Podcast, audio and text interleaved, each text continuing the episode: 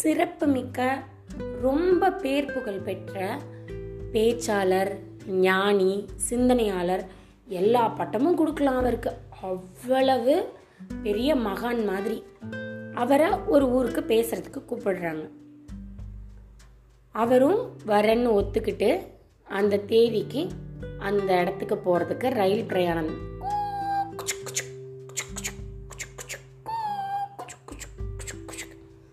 ஏறி உக்காந்தாச்சு. ரயில் புறப்பட்டுருச்சு.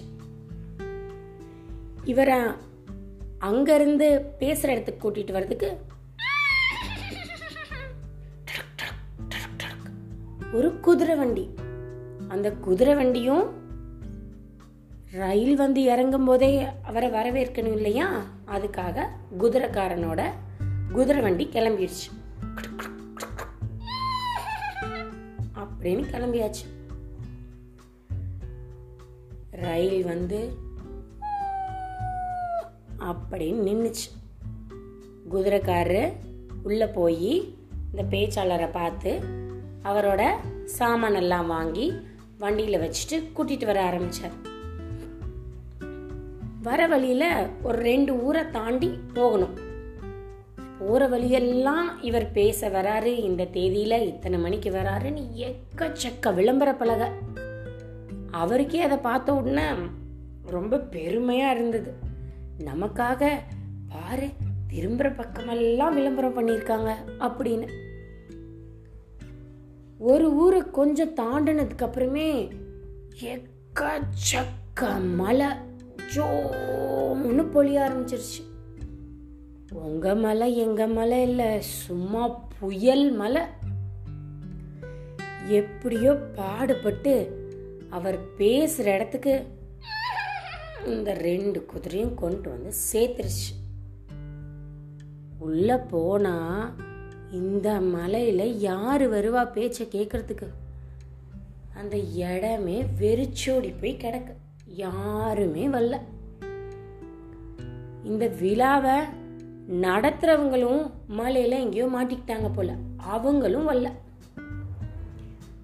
இப்ப அந்த மொத்த பெரிய இடத்துக்கும் பேச்சாளரும் குதிரைக்காரனும் மட்டும்தான். இவர் குதிரைக்காரனை பார்த்து என்னப்பா நிறையா பேசலாம்னு நினச்சிருந்தேன். யாருமே வரலையே. என்ன பண்ணுறது அப்படிங்கிற மாதிரி கேட்டார் ரொம்ப வருத்தமாக இந்த குதிரைக்காரன் ஐயா நான் ஒரு முப்பது குதிரை வச்சுருக்கேனுங்க. நான் குதிரைக்கு தீவனம் போட போகும்போது அங்கே ஒன்று ரெண்டு குதிரை இருந்தால் நான் தீவனம் போடாமல் வர மாட்டேனுங்க அந்த குதிரைக்கு தேவையானதை கொடுத்துட்டு தான் வருவேனுங்க. அப்படின்னு சொன்னான். இதை கேட்ட உடனே பேச வந்தவருக்கு பளீர்னு அரைஞ்ச மாதிரி இருந்தது. சரி இந்த குதிரைக்காரன் இருக்கான். அப்போ இவனுக்காவது நம்ம என்ன பேசணும்னு வந்தோமோ அதெல்லாம் பேசுவோம். அப்படின்னு அவனை உட்கார வச்சு வாழ்றது எப்படி? தர்மம்னா என்ன? புண்ணியம்னா என்ன? எப்படி வந்து மோட்சம் அடையணும்? என்னென்னவெல்லாம் நல்லது செய்யணும்? என்ன என்ன என்ன என்னவெல்லாம் சொல்ல முடியுமோ எல்லாத்தையும் பேசிட்டார். முடிச்சதுக்கு அப்புறமா அவனை பார்த்து சும்மா இல்லாம பேச்சு எப்படி இருந்தது? அப்படின்னு பெருமையா வேற கேட்டார். அதுக்கு அந்த குதிரைக்காரன் என்ன பண்ணுறது கேள்வி வேற கேட்டார். இப்போ பதில் வேற சொல்லணும்.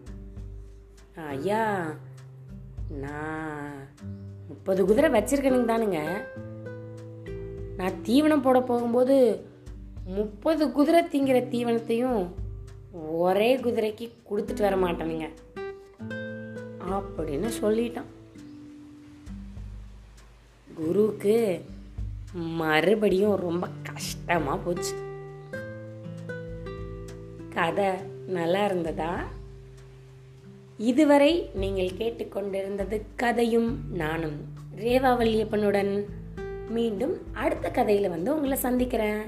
அது வரைக்கும் கதையும் நானும்ல வர மற்ற கதையெல்லாம் கேட்டுட்டு சந்தோஷமா இருங்க. நன்றி.